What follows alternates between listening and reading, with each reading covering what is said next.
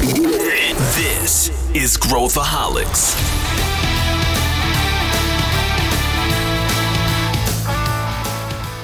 Olá, aqui é Pedro Van Gertner, eu sou o CEO da ACE e esse é Growthaholics, o podcast para quem adora inovação e empreendedorismo. Quando a gente fala de venda de startups, os famosos M&As, as fusões e aquisições, é comum a gente se atentar aos valores, tamanho das transações e a gente acaba não questionando o que, aconteceu de fato com os empreendedores, com a liquidez dos empreendedores. Uma das coisas que mais impacta a liquidez são as cláusulas contratuais desse tipo de transação. E a gente vai mergulhar nesse episódio falando sobre os aspectos jurídicos do M&A. Tenho certeza que tem muita informação interessante para você pensar no seu exit. Para te mostrar esses pontos mais importantes, eu chamei duas pessoas que estão totalmente imersas nesse processo. O Felipe Reis, advogado e sócio da C2R Advocacia, e o Luiz Fernando, que lidera a nossa área de M&A aqui na Ace Startups. Vem com a gente. Bom, estamos aqui com duas pessoas mergulhadas neste tema para discutir uh, M&A e a parte jurídica, o que, que a gente deveria se preocupar, como que a gente deveria pensar sobre isso. E eu tenho, queria apresentar o nosso primeiro convidado. Antes de apresentar o nosso primeiro convidado, queria contar a história de como ele se tornou um convidado para esse episódio e aí incentivar você que está nos ouvindo a fazer o mesmo. O Felipe, que está aqui comigo, ele é um ouvinte do Growthaholics e mandou uma sugestão de pauta para gente sobre esse tema. É um tema que, enfim, tem tudo a ver, né? Ele sabe, ele conhece, porque ele ouve. E convidamos ele para participar aqui, então, muito bem-vindo, Felipe. Uh, co como é que pronuncia aí o teu sobrenome, que tem uma, uma trema em cima uh, uh, dele, do Rose? Como é que, como é que fala? Bom dia, Pedro. Bom dia, Luiz. Primeiro, muito obrigado aí pelo, pelo retorno aí, né? A gente entrou em contato com esse para trazer um pouquinho de pautas aí que a gente acredita ser importante para o empreendedor, para aquele que está vendo na prática, né, a atuação aí de startup e tudo mais. Uh, então, obrigado pelo convite. É, é, muito fácil até, né? Quando a gente fala no alemão ou alguma origem alemã, né? O o, quando tem o tremo, ele só se, ele é, ele é como se fosse um e. Então, é só falar res, res. Então ficou fácil, agora todo mundo já sabe aí e também já sabe meu sobrenome. Então, muito obrigado pelo convite. Legal, Felipe Hurst, aqui Weingartner falando, né, para muito bem-vindo aqui ao podcast. Eu estou aqui com o meu já veterano, aqui convidado, Luiz Fernando. Tudo bem, Luiz? Opa, Pedro, Felipe, prazer estar aqui de novo. E para equilibrar aí os sobrenomes difíceis, né, o meu é Silva, então tá tudo certo. Tem trema, não? Tem trema. Boa. E bom, o, o, Felipe ele é ele é advogado, né? E ele representa, ele está num escritório, né, Felipe, que é C2R, né? Onde você fica fisicamente? Então, uh, eu sou um dos fundadores aqui da C2R Advocacia, né? O escritório hoje tem sede física em Florianópolis, né? Mas é, nesse ambiente de inovação a gente hoje atende Brasil inteiro, até pela possibilidade aí do nosso online, a tecnologia ajudando também o advogado, né? Então, não somente os empreendedores, mas também advogado. Você está na nuvem, está na nuvem. Vamos lá. Então, hoje o tema aqui é M&A, o tema que a gente gosta pouco, né, Luiz? a gente vai falar um pouquinho sobre isso. E a primeira coisa que eu que eu queria falar para vocês, assim como em venture capital, assim como investimento em venture capital, as cláusulas e os termos dos contratos de M&A podem significar uma mudança muito grande em relação ao resultado que os empreendedores vão tirar no final, a dor de cabeça que esses empreendedores vão ter uh, ao longo da jornada a gente vai tentar abordar aqui nessa conversa uh, esses pontos, e, e, eu acho que é o primeiro ponto que eu queria aquecer aqui os motores com vocês, e eu queria perguntar aqui para o Felipe, é, o pessoal, muitas vezes que a gente vê aí as notícias, né, a empresa foi vendida por tanto, empresa recebeu a rodada tanto, e a gente não vê lá a, as cláusulas, né, o earnout, tudo isso que a gente vai falar aqui, uh, eu, eu sei que eu estou falando aqui, você tem um certo viés aqui nessa resposta, mas uh, o, na sua vivência, assim, o, o quão importante é a gente parar para pensar nos termos, né, na hora de, de fechar um acordo. Depois queria ouvir o que, que o Luiz, também que está vivendo isso aí no dia a dia, tem a dizer. É, Pedro, é, primeiro, primeiro de tudo, a importância né, de a gente saber os termos é, de qualquer contato não é apenas dedicado ao M&A, né? Acho que o jurídico ele precisa estar desde o do início da, da empresa, claro, sempre modelando o momento, a complexidade do negócio, mas a gente precisa ter muita atenção, né? Precisa ter atenção. Um, um ponto que você comentou, né, foi a gente fala muito sobre valores, né? É, quando a gente fala de M&A, a, a, gente acredita que o valor, o preço pago vai cair no, no bolso do empreendedor, né? Por vezes não é realmente aquele valor que é divulgado, aquele 200 milhões, 100 milhões, que no dia seguinte da transação cai no bolso. Né? É, tem uma série de, de, de cláusulas que prevêem né, essa, esses momentos de recebimento de valor, né? Você comentou sobre o earnout, né? E outras, outras formas também de, de, de recebimento aí. Então, é sempre importante a gente saber o que, que está naquelas linhas das cláusulas, né? Para lá no final realmente receber aquela bolada, aqueles valores ali que a gente definiu no contrato, né? O que, que, você, que, que você já viu aí, Luiz? Não, eu, eu vejo que essa questão dos termos ela é, é muito importante, né? E toda vez que a gente está falando sobre esse tema com os empreendedores, tem um slide que a gente usa que eu gosto bastante, que é quando você pensa em produto, você tem várias referências. Quando você pensa em marketing, você tem várias referências. Em vendas, várias referências. Até em captação com VCs hoje você tem várias referências, livros, blogs, enfim. Mas e quando você vai falar do seu exit, né? Quais são as referências que você tem? Você vai pegar aquele livro de M&A que te ensina a vender e comprar a empresa de saneamento e vai aplicar no teu caso também? Como é que é? Então, falta um pouco desse, desse tipo de conhecimento. E aí, não raro, a gente vê dúvidas como essa que o Felipe é, colocou surgindo, né? Então, ah, vi ali na notícia que a empresa tal foi vendida por 100 milhões. Tá, pode ser um valor maior, porque pode ter um earnout que não foi divulgado, pode ser um valor, na verdade, bem menor, porque está super contingenciado parte desse valor, e os empreendedores não se dão conta. E aí chegam, né, tentando trazer para o lado mais financeiro da coisa, é, com aqueles estudos de múltiplos, às vezes cravando na pedra qual é o valuation, mas espera, quais são as condições, quais são os termos. E como muitas vezes são informações privadas, né, você não consegue ter esse tipo de acesso. Então, qual é a saída que eu vejo aqui, né? Óbvio que é importante você conhecer os termos, mas você tem que estar bem assessorado, tanto com o advogado, Felipe pode falar isso super bem, mas também com quem já passou por várias transações que te ajude a navegar nesse emaranhado aí, essa sopa de letrinhas que é o M&A. É, eu, eu acho que tem uma, como a gente fala muito de startup aqui, obviamente esse, esse podcast não é exclusivamente ouvido por quem tem startups, mas muitas startups têm também os seus contratos de investimento que também impactam o seu contrato de M&A, quer dizer, as cláusulas do passado impactam as cláusulas do futuro, né? Só para a gente, como tem muita gente que também não entende alguma te, algumas terminologias, antes da gente entrar nessa pergunta que eu vou fazer, eu só queria pedir, Luiz, explica o que, que significa earnout aí para quem está nos ouvindo. O que, que significa esse termo? Legal, vou dar uma explicação mais fácil de entender, e aí o Felipe, se quiser, ele dá a explicação técnica, né, como um bom advogado que ele é. Então, o earnout, no limite, é um bônus, né? Então, basicamente é um mecanismo que existe para cobrir né, aquele, aquele gap da percepção de valor. Então, vamos colocar isso num exemplo.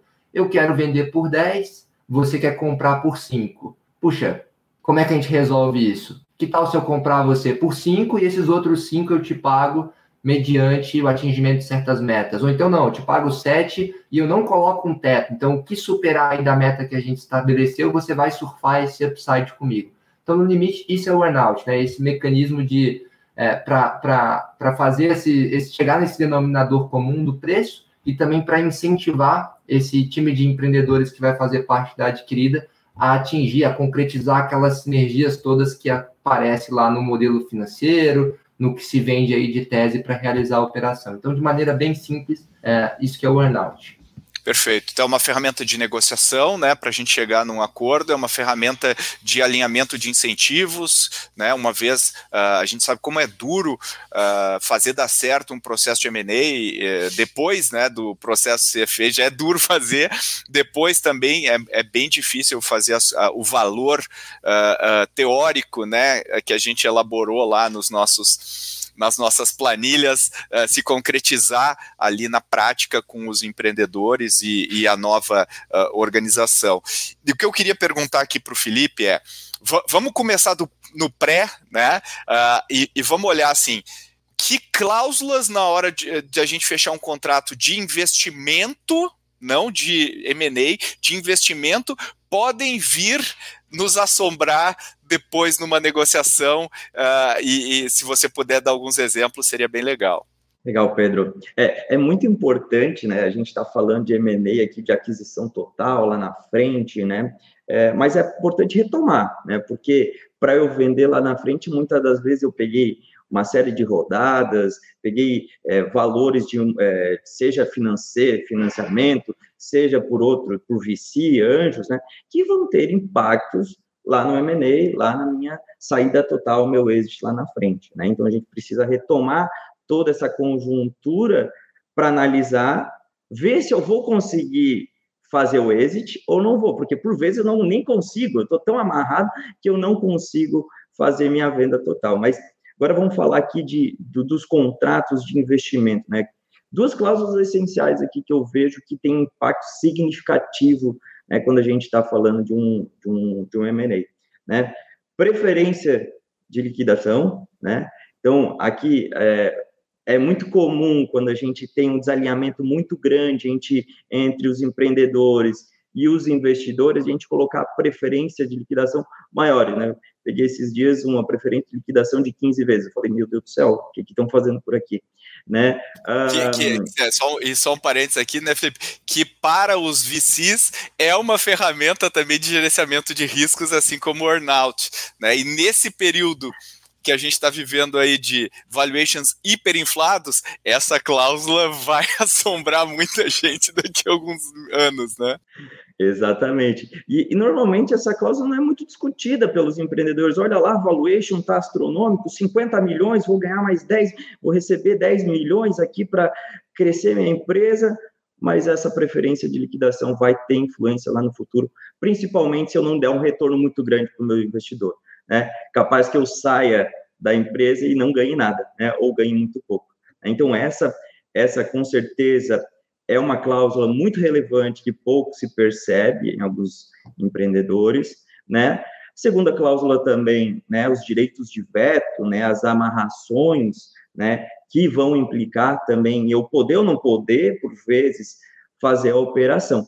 Então, se eu fosse jogar duas aqui, eu traria essas duas que são muito importantes, têm impacto significativo na vida do empreendedor e da startup pra, só para a gente mover para o próximo, antes de mover para o próximo, que conselhos a gente pode dar para os empreendedores eh, na hora de negociar essas cláusulas, né? Uh, e, e, eu sempre falo, é quando a pessoa fala que é padrão de mercado, uh, calma, porque não, eu, eu, eu, não conheço o padrão. Eu, eu, acho que tem algumas boas práticas, mas eu acho que é tudo muito na base das negociações individuais, né? Então, o, o que e aí eu quero ouvir também o Luiz nessa aí. Que conselhos a gente pode dar para os empreendedores nessa linha? Perfeito, Pedro. Acho que o, o, primeiro conselho é se cercar de gente boa, né? Como eu comentei antes. Então, você está bem apoiado. É, acho que o segundo ponto é você tentar tirar da equação o, o otimismo natural, né? De quem está fechando uma rodada de captação e prever e se não der certo? E se eu não conseguir construir aquela empresa de um bilhão que eu estou imaginando, mas construir uma empresa de 10, sendo que o meu valuation atual é de 20. O que, que acontece comigo? O que, que acontece com os meus sócios? Que tipo de coisa que, que pode acontecer? Então, pensar nesses cenários mais limítrofes, eu acho que, que ajuda bastante. E terceiro, eu acho assim, né, não, não pode ter medo de, de questionar, como você falou, né, Pedro? Então, tem que olhar com muita atenção essa questão de, ah, isso aqui para gente, puxa, padrão de mercado inegociável, pera lá. Porque se você fizer o exercício do ponto 2, né, de o que, que, pode acontecer e não tiver estressado o suficiente, pode ser que você esteja amarrando aí a corda no, em volta do seu próprio pescoço. Perfeito. A gente pensa muitas vezes no, né, quando tá tudo tá oba-oba, tá todo mundo empolgado, tá todo mundo se abraçando e tal. Ah, direito de veto, mas na hora que dá problema, né, que tem uma discordância, uh, que tem sócios que vão sair do, do negócio, quer dizer, coisas a gente sabe que acontecem ao longo do caminho, a gente tem que se preparar para isso, e eu acho que eu, eu colocaria, né, reforçaria muito o teu ponto inicial, né, Luiz, de trazer alguém, um advogado que, que saiba surfar este tipo, tipo de deal. Ah, mas é mais caro. Cara, pode ter certeza que vai sair muito mais caro depois não ter uma, uma, uma boa ajuda. E eu vejo muito empreendedor, puta, eu não vou gastar com isso aí, eu vou trazer o meu amigo lá que é trabalhista, o meu amigo lá que. E é, e, e é um negócio tão. O jargão, as cláusulas, é tão específico desse tipo de negociação que você já dá um salto brutal se você consegue conversar sobre isso e alguém chega para você, não, não, Luiz, você não está olhando. Olha essa cláusula aqui, vamos discutir o que, que ela significa. Isso é, é fundamental. Agora, vamos pro. Legal, fiz o deal de VC, né, deu tudo certo, e aí eu entro numa negociação né, de M&A. Eu estou entrando agora, alguém lá né, quer conversar comigo uh, e tudo mais. E aí, assim, a, a, a, versão romantizada disso é vem o cara lá, faz uma reunião, já bota um cheque na mesa, o cara né, assina um contrato, que nem nos filmes, né? O cara puxa uma maleta assim com o contrato, o cara assina e tá rico e vai para as Bahamas. Né? E isso não podia ser mais longe da realidade. A gente já fez episódios aqui sobre o processo de M&A, né? Mas, Felipe, comenta um pouquinho né, em que momento né, a gente deveria, né, porque, e eu quero ouvir o Luiz também nisso, uh, o cara bate na nossa porta, uma empresa bate na nossa porta e quer comprar a gente já procuro um advogado agora, uh, converso com essa empresa, não converso, né? Daí o Luiz pode falar também do papel do investment banker ali, que é um cara que também né, pode uh, levar a porrada pelo empreendedor para também não desgastar a relação, visto que a gente está olhando uma relação de longo prazo, não é só uma transação né? Porque o empreendedor vai ficar né, nessa relação. Então, qual, o momento, Felipe, para trazer alguém para começar a olhar e depois quero ouvir o Luiz também sobre esse papel do investment banker nesse, nesse processo? Legal. Ah, eu, eu sou suspeito para falar, né? Eu acredito também, Luiz, a mesma coisa, né? Então, quanto, quanto mais cedo você estiver assessorado por pessoas comprometidas que conheçam muito daquela atuação, melhor é. Então, quanto mais cedo tiver alguém pela parte financeira e parte negocial junto contigo, né? Quanto mais cedo você tiver um advogado ou uma banca de advogados ajudando você nesse processo de M&A, melhor é. Mais valor tu cria. Por que eu digo isso, né? A gente tem que pensar que o processo de M&A, ele é como um processo de venda, né? Ele é um funil que lá em cima, no caso, vai vir várias leads, né? E isso vai afunilando até lá um final a gente ter um que foi a venda e conseguimos encerrar né, essa operação. Né? Então, desde a da parte inicial de preparação do deal, desde a parte inicial de entendimento do porquê que eu vou vender, quais são as teses que estão atreladas ao meu negócio, né? fazer as primeiras abordagens desses leads, né? depois o processo de due diligence, tudo mais, e, e caminhando até o final com um contrato definitivo e o pós-closing, né? Tudo isso tem implicação jurídica, financeira, de negócios. Então, quanto mais gente capacitada você estiver do seu lado, melhor é. Melhor vai ser o deal, provavelmente, né? Então, a gente vê que quanto mais cedo tem esses atores junto contigo, mais rápido são esses deals, porque a gente consegue preparar melhor o negócio. E daí aqui eu falo da preparação jurídica, tem uma série de implicações que a gente pode corrigir antes mesmo, mesmo de conversar com esse, com esse possível prospect, né? Então, a gente pode, daí do lado né, do, do, sell side, né, fazer amarras, fazer mudanças, seja de reestruturação societária, seja uh, questões tributárias, questões trabalhistas, para a gente né, melhorar a noiva ali, né, colocar um, um pouco de, é, um pouco mais, deixar ela mais bonita para a gente ir ao mercado. Né? Então, quanto mais cedo você é, tiver esses assessores, melhor é, né? Mas eu digo, pelo menos, né, tenha esses assessores, advogados, né, quando a gente vai né, começar uma due diligence, né, e antes disso, quanto mais ser melhor, tá?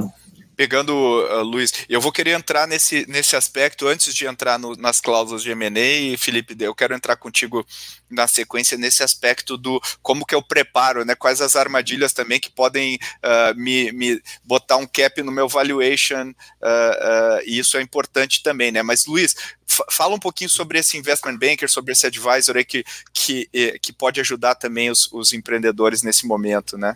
Não, perfeito, Pedro. Só antes de responder essa pergunta, colocando também um pouco do que o Felipe falava, né? É, uma visão que a gente tem muito forte é que o deal ele começa antes da oportunidade aparecer, né? Então, desde o seu acordo lá de acionista, de cotista, se você já tiver essa conversa difícil antes, do que, que é, se, se, chegar uma oferta amanhã, o que, que acontece? Porque quando a oferta chega, as, quando você coloca dinheiro na frente das pessoas, pode ser que as pessoas se transformem, né? pode ser que as decisões não sejam tão racionais, sejam muito emocionais. Então, eu diria que antes mesmo desse potencial comprador chegar, você já precisa conversar. E não só isso, do acordo, né? Mas das próprias decisões do dia a dia, né? O Felipe talvez possa comentar depois sobre isso, mas de, pô, vou contratar PJ ou CLT. Puxa, não tem certo e errado, né? Mas você precisa saber qual o risco que você está assumindo, o que, que isso pode significar se acontecer é, uma oferta amanhã, ou não, puxa, será que eu estou recolhendo aqui todas as guias para pagar os impostos certinhos? Às vezes é tão complicado navegar nesse mundo que, puxa, você só vai descobrir que mesmo você tentando fazer certo, você estava fazendo errado lá na frente. Então, só complementando aí esse ponto do Felipe, que eu acho que começa bem antes. E aí, pegando o gancho da tua pergunta, Pedro, onde que eu é, vejo assim essa importância desse advice, desse investment bank, né? Porque esse cara, é, essa pessoa, é, ela já viu tantas coisas acontecendo que ela vai saber onde que ela tem que apertar, quais feridas que ela tem que cutucar antes mesmo de você sentir a dor. Então, puxa, chegou um potencial comprador. Normalmente a tendência natural do empreendedor é já passar um bando de informação, já falar qual preço que ele quer. Nossa, mas eu não estou pensando em vender, não. Meu, meu vicia aqui só topa vender por 50. Então, sem querer, ele já acaba ancorando uma série de coisas e, e, e, isso gera um desgaste depois, porque se a oferta vier diferente, ou se por algum motivo esse, essa contraparte não decidir avançar, puxa, gera uma frustração, pô, o cara me enganou, pô, o cara jogou lá embaixo. E essa figura do investment bank ajuda a ser esse, esse amortecedor, né? De, pô, deixa eu ouvir o que um lado tá falando, deixa eu levar, deixa eu ouvir o que o outro lado tá falando, deixa eu levar, porque se tudo der certo, essas pessoas vão trabalhar juntas. E isso às vezes a gente esquece, né? De depois que assina, o M&A não acabou, né? O, o M&A está só começando, na verdade. Por muitos, muitos pensam que acaba na assinatura, mas como a gente falou, tem vários mecanismos para que tenha uma proteção aí, as sinergias sejam capturadas. Então eu vejo que tem esse papel e tem um outro que eu vejo muito valor, que é o, o valor do processo. Então, de você colocar uma cadência. O Felipe deu analogia com vendas e eu acho que ela é muito legal, porque vendas não é, pô, chegou o líder aqui, vou vender. Não, tem um fluxo, como você qualifica, depois que você qualifica, como que você passa, em quanto tempo, se não passa, o que, que você faz, você nutre, você não faz, é, você, você não nutre, se você nutriu e está no momento de compra, e aí, qual oferta você vai levar para o cara? É uma coisa mais de prateleira, é uma coisa mais customizada? Então, em M&A, é, óbvio que numa outra magnitude, é muito parecido, tá, Pedro? Então, eu vejo esses dois fatores processo e ser esse amortecedor entre as duas partes, para que quando tudo, todo mundo estiver comemorando, o dia seguinte não seja um inferno. Perfeito, perfeito. E, e, você falou, você pincelou alguns pontos aí, né, Luiz, de, de, de das coisas, tipo uh, ah, CLT e tudo mais. Vou, vou para aquele ponto no pré, né, que o, que o, que o Felipe mencionou. Eu, eu, eu tô no conselho de uma empresa e, e, e, uma das discussões, por exemplo, que a gente tem, é, que a gente teve recentemente é, é auditoria. É, então, assim, ah, pô, vamos contratar uma auditoria aqui. Sim, precisamos, né? Se a gente pretende vender a empresa em algum momento, a gente precisa de uma auditoria. Não, mas a gente só quer vender daqui a cinco anos. Não, mas quanto antes eu trouxer uma auditoria, mais eu tenho uma história auditada para contar, né? Quer dizer, mais eu. E uma auditoria de primeira linha, que só. Esse tipo de coisa ajuda. Além disso, né, da gente ter os números em ordem, né, e tudo mais que pontos que os empreendedores, assim, pensa os no-brainers, assim, que aparecem em tudo que é negociação, quais são as alavancas ali que os empreendedores deveriam cuidar para estar tá com a casa em ordem, para depois não ser penalizados, né? E, e, comenta um pouquinho dessa penalização também, Felipe, como é que, como é que funciona isso, né? Então, é, é, bem importante isso que tu comentou, né, Pedro? Essa, essa já auditoria prévia, né? E se a gente tem histórico de auditorias, é, melhor ou é, que eu consigo contar a história de tudo que aconteceu. Né? Então, trabalhando aqui algumas questões sensíveis que a gente vê muito comumente, né? É, tem questões daí jurídicas também, tem questões contábeis, tem questões financeiras, né? Uh, no aspecto jurídico, é muito comum a gente falar, né, sobre questões trabalhistas, que quando a gente fala de empresa de tecnologia, é, principalmente né, empresas menores, trabalham muito com PJ. Né? Uh, e isso tem um reflexo no preço, lá no final, de quando a gente for vender. Seja um reflexo direto de eu reduzir valuation, seja um reflexo indireto de eu. Per, peraí, peraí. Entendo que tu tem uma cultura interessante, entendo que as pessoas não vão acabar é, entrando com ações judiciais contra a gente, mas a gente também não pode estar submetido a esse a gente entende que vai acontecer. Não, então, peraí, eu vou separar um pedaço e eu vou deixar como garantia dessa operação em separado para ver se esse, esse passivo contingente vai acontecer, vai realizar ou não. Se não acontecer, eu devolvo para o empreendedor. Mas se acontecer, eu utilizo aqueles recursos para pagar aquelas indenizações. Né? Então, primeiro de tudo, é questões trabalhistas. Né? Segunda questão também muito importante, questões tributárias, né, pagamento de impostos. Por vezes, empreendedores, para reduzir né, o pagamento para o nosso fisco, acaba não declarando algum tipo de imposto, ou de vez em quando também declarando equivocadamente. Né? Temos contadores aí que acabam não conhecendo muito da matéria e acabam adicionando de forma equivocada isso é, dentro da contabilidade, né? E tem reflexo também lá na frente porque né, o, aquele que vai comprar vai fazer auditorias e vai coletar todo esse histórico, né, e vai ver sobre questões de tributos é, internacionais, né, compra de software internacional, outro tipo de, de tributo que deveria ser pago e não foi pago. Então, a questão tributária tem um reflexo muito grande também. E outra questão, propriedade intelectual, né? Mais das vezes, as startups, o grande né, o grande valor está no software, na solução. Né? Se a gente não tem esse software, essa solução é, muito bem pensada sobre a, que, a questão de proteção dessa propriedade intelectual, proteção desse software, proteção dessa patente, proteção é, dessas questões, posso também ter um, um, reflexo importante lá da frente de redução de valor ou até mesmo não fechamento do deal. Né? Se a gente não tiver aquela propriedade, eu posso não, não, uh, uh, não poder comercializar. Né? Por vezes se faz uh, software com software house, lá na frente a gente olha numa due diligence e tem uma, percebo, meu Deus, cadê o que, era nosso? Que era o software, não é nosso, é da software house. Então eu tenho que fazer um momento, movimento pré de adquirir aquela né, propriedade intelectual para retomar, para fechar o deal. Né? Então tem uma série de questões aí jurídicas contábeis, financeiras, que impactam na transação. Né? E aí, Luiz, tem, tem um, um, momento aí da, da negociação, né? Uma fase inicial de namoro, porra, legal e tal. A, a gente aí fala, assina, né? É, é, confirma uma intenção mútua de avançar, dadas determinadas né, premissas, e aí entra na etapa que a gente chama de due diligence, né? Que é quando a gente mergulha, né, o, comprador, né, mergulha no negócio da empresa que está vendendo para entender se aquilo bate com a realidade, se tem algum risco, se tem algum esqueleto dentro do armário e tal.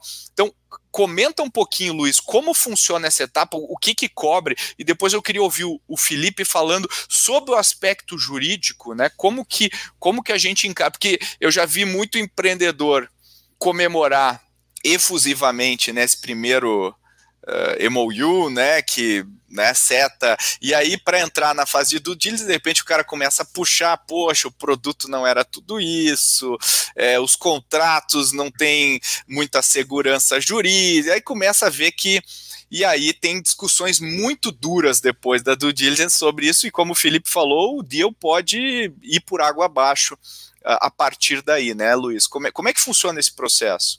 Legal, Pedro. Acho que assim, até dando um, um passo atrás, só para iniciar a resposta, M&A é um processo de confiança, né? Você vai ganhando confiança ao longo do processo a cada etapa. Então, quando chega o interesse, conversa, quero avançar para uma próxima interação, beleza, ganhei confiança. Quando eu assino o NDA, opa, ganhei confiança. Quando chegam as primeiras perguntas, responde aquela coisa, confiança. Veio o MOU, negociou, tá mais ou menos dentro do que eu espero, confiança. Aí vem a due diligence. Aí vem a due diligence e eu falo, beleza, lembra aquela confiança toda que a gente conversou? Deixa eu ver agora. Preciso do documento A, B, C e D. Opa, fiz a radiografia. Nada que você falou bate. Cadê? O que, que acontece com a confiança? Vai embora, né? E às vezes não é nem é, de maneira mal intencionada, muitas vezes. Às vezes é desconhecimento, ingenuidade, e acaba perdendo a janela de oportunidade que se criou. E aí uma coisa que é importante, né, frisar aqui também é é, tanto do lado de quem vende quanto de quem compra tem uma janela, né? Então, assim, essa janela não dura para sempre. Então, se eu perceber que, pô, na diligência eu achei um esqueleto no armário, mas que rapidamente aquilo pode ser resolvido, vamos embora, vamos em frente. Mas se eu perceber que aquilo pode demorar meses, poxa, talvez valha mais a pena eu, comprador, ir ao mercado e procurar outra. Vale mais a pena, talvez, eu fazer dentro de casa, se for o caso, fazer uma parceria. Então, é, o que, que, eu acho que é legal de dividir aqui? O resultado da due diligence, para quem nunca, nunca viu, o que, que é no limite? É um relatório onde tem lá quase que uma escala de risco de isso aqui a gente mapeou, isso é muito provável que pode dar pau, isso aqui é médio provável que pode dar pau, isso aqui é baixo provável que pode dar pau. Óbvio, o que, que é. Às vezes tem gente que está disposto a tomar risco do que é altamente provável de dar pau, mas tem gente que não, tem comprador que não. Então, basicamente, essa matriz que é entregue, né, Pedro, na, na diligência, e a partir disso, de, puxa, se eu entendo que tem um risco alto de acontecer A, B e C, como que eu posso me proteger? E aí vem um ponto do que o Felipe estava comentando antes, de quais mecanismos existem para isso.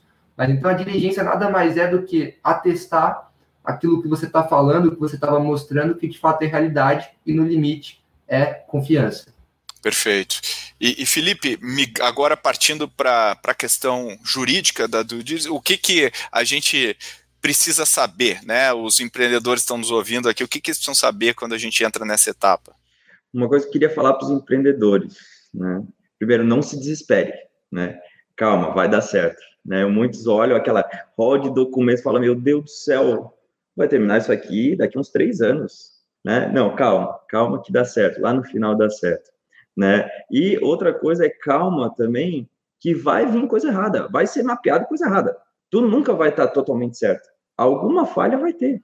E ali nesse processo de tirar os esqueletos, a gente quer que não tenha esqueleto de armário, no armário, mas quando tiver, a gente vai ter que ter uma forma de agir, né? Como é que a gente vai tirar esse esqueleto, como é que a gente vai fazer esse processo. Então, primeira coisa, calma, né? Vai, vai dar certo, é, é exaustivo, é cansativo, tem documento, muitos documentos. Quem já fez também VC, já participou de rodada de VC, sabe que lá também tem um rol bem grande de, de documentos. Aqui intensifica ainda mais, porque a gente está adquirindo a empresa por inteiro, né? Aqui falando muito de, de aquisição total, então a gente vai estar tá olhando todos os aspectos, todos os aspectos de tecnologia, todos os aspectos financeiros, contábeis, jurídicos, daí jurídicos também de todas as relações, então, questões societárias, questões trabalhistas, questões é, tributárias, questões de propriedade intelectual, questões de dados aqui, que é muito relevante também nesse ambiente agora pós-LGPD e com a, com a quantidade de, de soluções que estão trabalhando dados. Então, tudo isso os uh, compradores vão avaliar e vão trazer esse, né, que eu gostei muito que o Luiz falou, né, o, o meio, médio pau, né, vai dar, aqui vai dar pau, aqui mais ou menos, né, aqui eu aceito, né, aqui quase risco zero, né, ou baixo risco. Então, essa gradação aqui vai vir nesse relatório, né, vai ser exposto. Isso é também vai ser utilizado, né, para frente da negociação, né? Por vezes aqueles riscos e gradações de risco vão impactar no preço, por vezes somente vão ser utilizados nas partes de garantias lá no final da, uh, do contrato. Então, uh, esse raio-x é bem importante para as duas partes, né?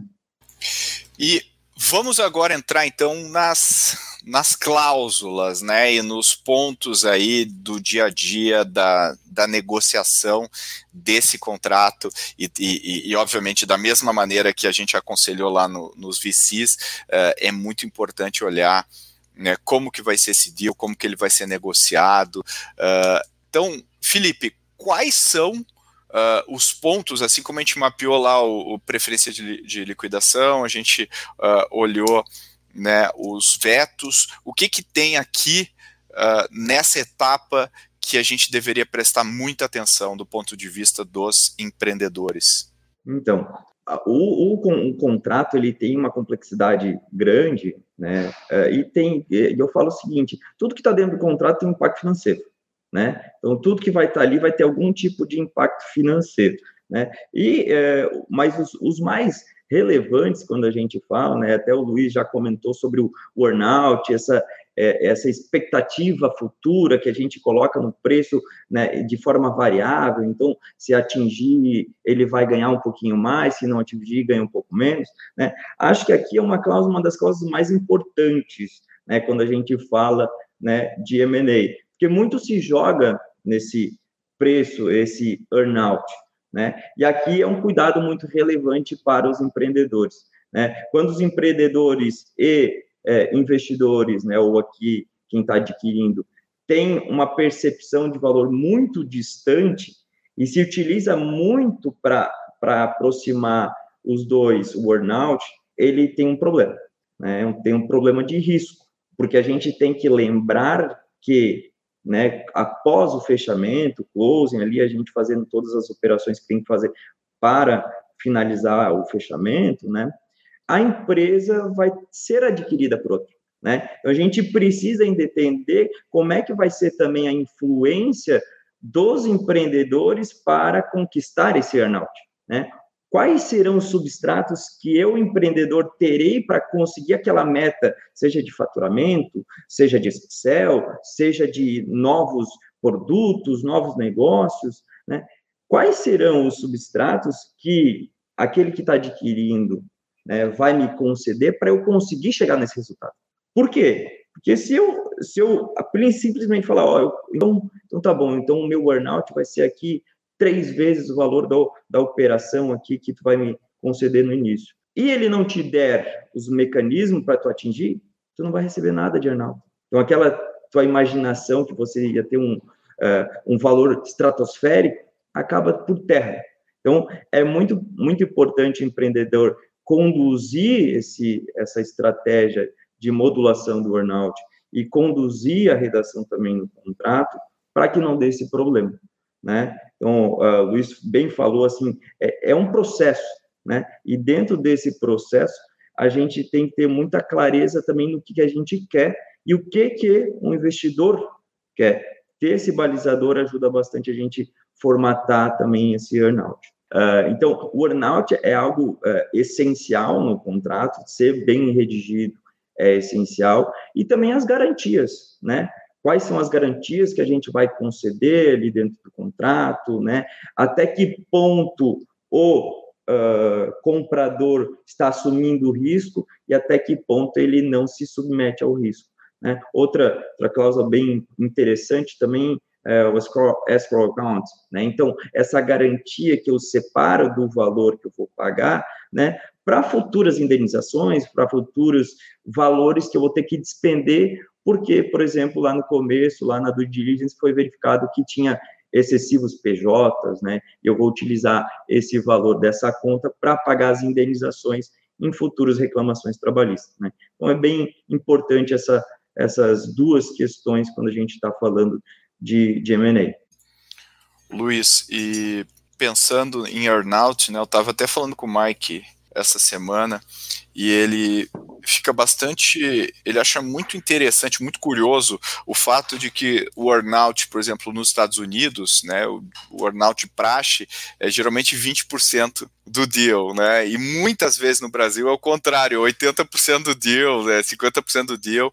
Uh, como é que você está vendo, né, você que está ali na linha de frente das negociações, uh, primeiro, como é que você está vendo geralmente esse, essa calibragem, e, e, e eu entendo né, e, eu, e, é importante talvez você comentar um pouco isso, que dependendo do tipo de negócio, existe uma, um peso maior no earnout, né, por exemplo, se eu tenho uma empresa que é essencialmente uma empresa de serviços e tal, provavelmente o earnout é maior do que uma empresa que tem um produto bem técnico e tudo mais, né? Como é, como é que você vê isso e como que você pode aconselhar também, aí agora pensando no buy side, né? Como é que o buy side pode montar um bom earnout para resolver é, é, os principais issues aí do deal?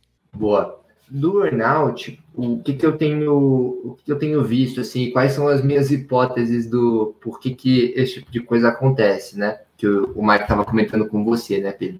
Eu acho que a primeira coisa é uma questão de maturidade do mercado mesmo, né? Então, assim, é, volume de operações é desproporcionalmente menor se a gente compara Estados Unidos e Brasil, mesmo que a gente esteja no, no melhor momento, né? É, até hoje ainda tem muito chão pela frente.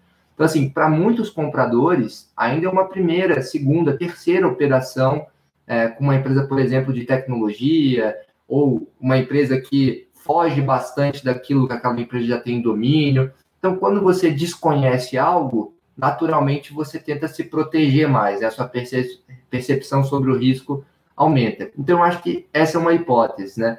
Eu acho que a segunda coisa é, é que, assim, existe ainda um, um e aí está muito ligado com o primeiro, é, uma dúvida muito grande de como que eu materializo essas sinergias, né? Porque na, é o que você até comentou no início, Pedro, por via de regra, os M&As dão errado, né? Dão errado depois porque tem várias coisas que podem acontecer. Aquela tese que a gente desenhou inicialmente pode não se concretizar. É, puxa, pode o cliente que antes a gente atendia pode não receber bem, que agora a empresa deixou de ser é, uma coisa independente, passou a fazer parte de um grupo maior. Pode ser que surja um novo competidor que mude a estrutura desse mercado. Tudo isso no meio do caminho desse desse earnout. Então, eu vejo também que existe muito esse receio de, tá, mas eu vou pagar tudo, mas e se amanhã, puxa, Agora, pegando exemplo mais recente, tiver outro, outra onda do Covid, como é que eu fico? Puxa, eu não posso pagar tudo na frente. Empreendedor, você vai precisar entrar um pouco é, no risco comigo.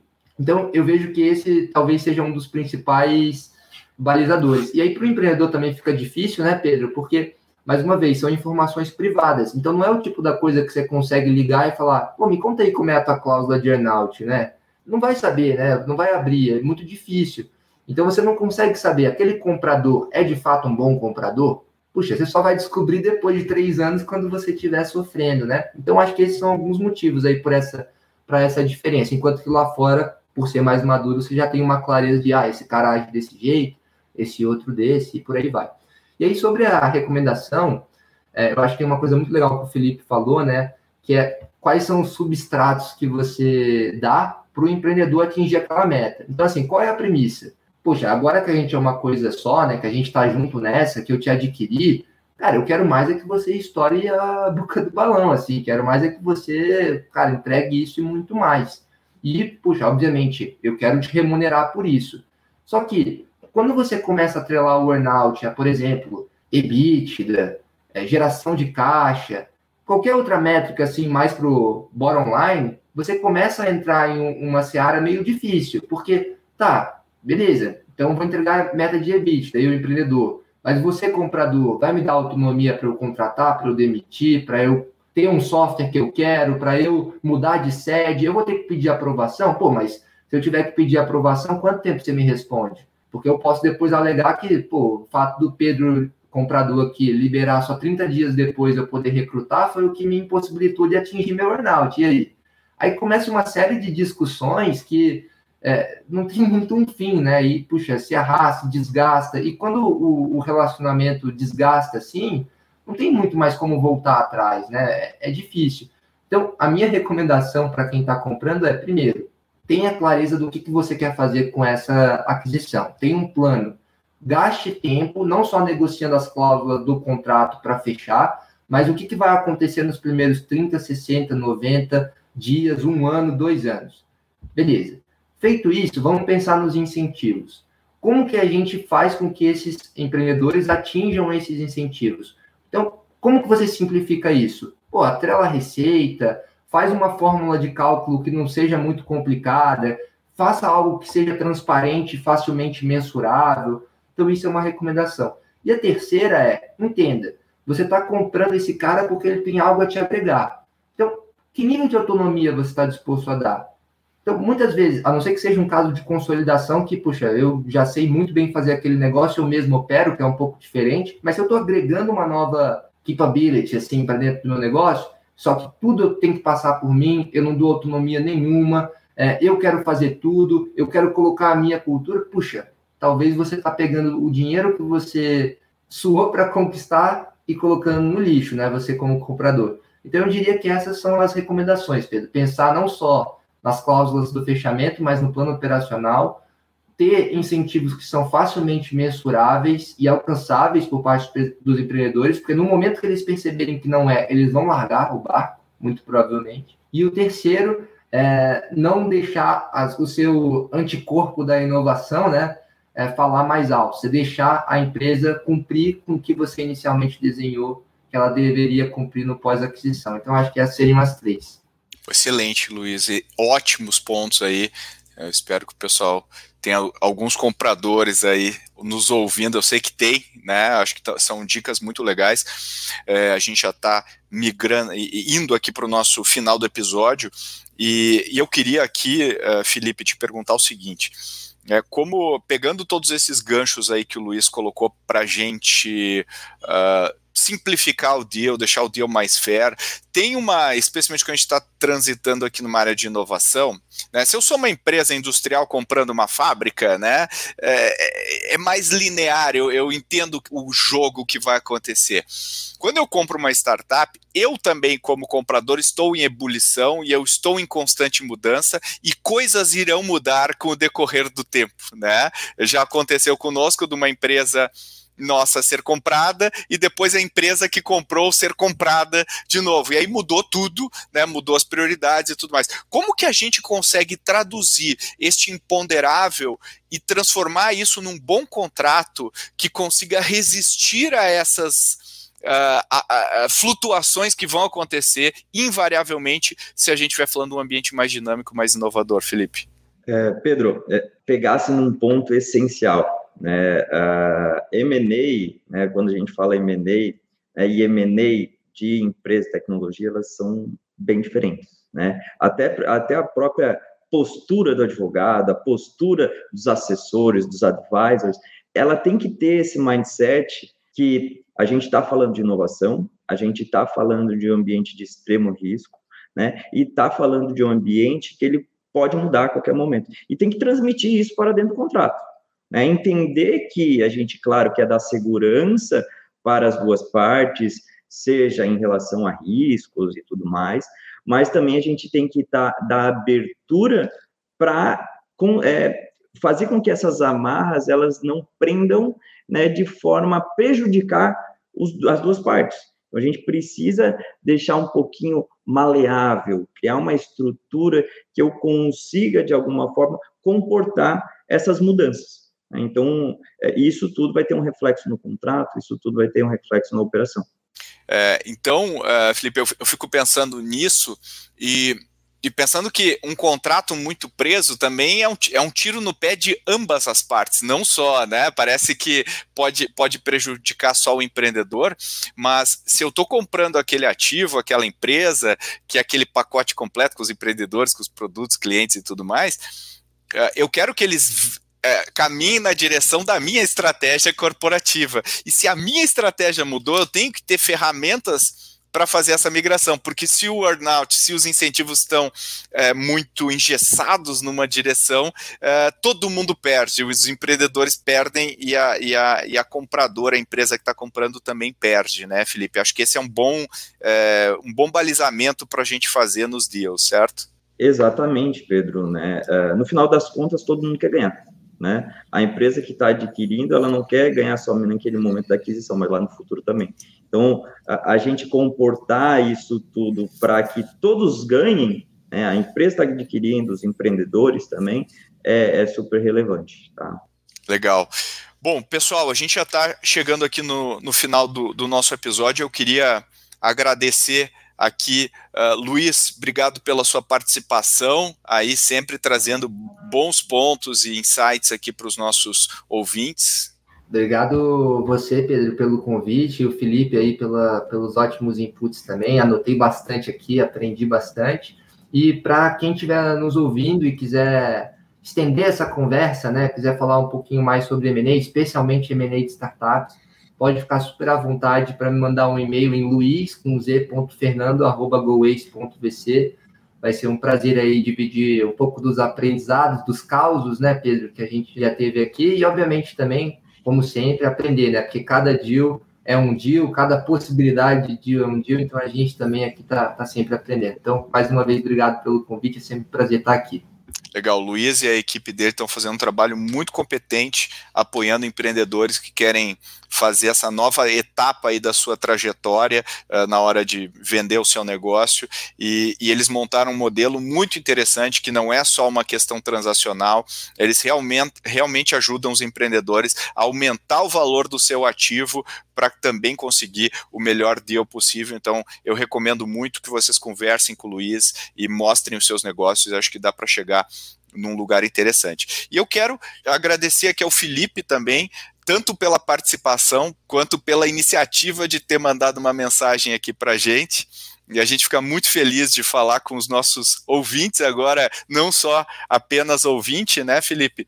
Uh, então, eu, eu acho adorei a sua participação, acho que os nossos ouvintes também uh, gostaram muito e quero te agradecer aí por ter uh, se dado o trabalho de mandar mensagens, sugerir pautas e conversar aqui com a gente. Muito obrigado, Pedro. Né, obrigado pela abertura né, da, da ACE, Growthaholic. O podcast é essencial aí para os empreendedores também. Acho que agrega muito conhecimento. Obrigado, Luiz, aí pelo bate-papo. Acho que a gente sempre aprende aí, né? O M&A, ele tem disso, né?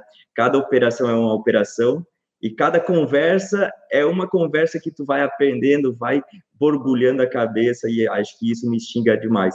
Então, parabéns, Pedro, parabéns, Luiz, parabéns, Ace, Growthaholic, vocês são demais. É, muito obrigado por tudo aí.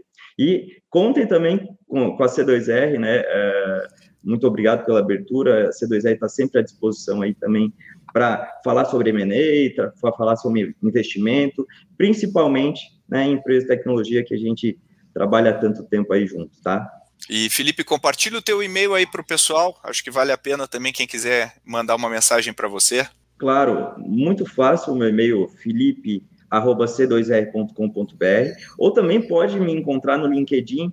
Pedro estava aqui, só está em Felipe S. Rose. Agora vamos falar do meio, que vai ser mais fácil ainda, pessoal, me encontrar. É Felipe Senhorinha Rose. Então, Senhorinha, tu só vai colocar Senhorinha lá, só tem eu e meu irmão, um dos dois. Tu vai ver que é bem fácil me encontrar. Então, também fica já linkando lá o nosso início do agora tem o do meio que é Senhorinha. Pô, o Felipe tem sobrenomes ótimos para quebrar o gelo em festas, né? Ele é bom, é bom aí. Felipe, muito obrigado, Luiz, muito obrigado e obrigado você que está nos escutando e gostou também deste episódio. Se você quer entender todos os passos dentro de um processo de exit, dá uma olhada no nosso episódio 107, onde a gente conversa com um dos autores do livro Saída de Mestre. E se você quer saber o que vem por aí nesse mundo, nós preparamos um spin-off de tendências. O episódio de startups está cheio de dicas e pontos de atenção para você.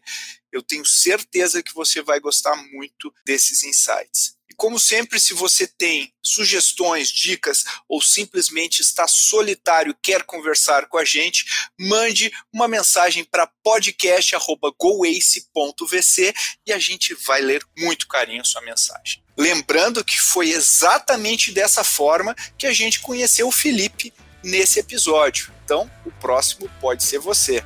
Até o episódio que vem.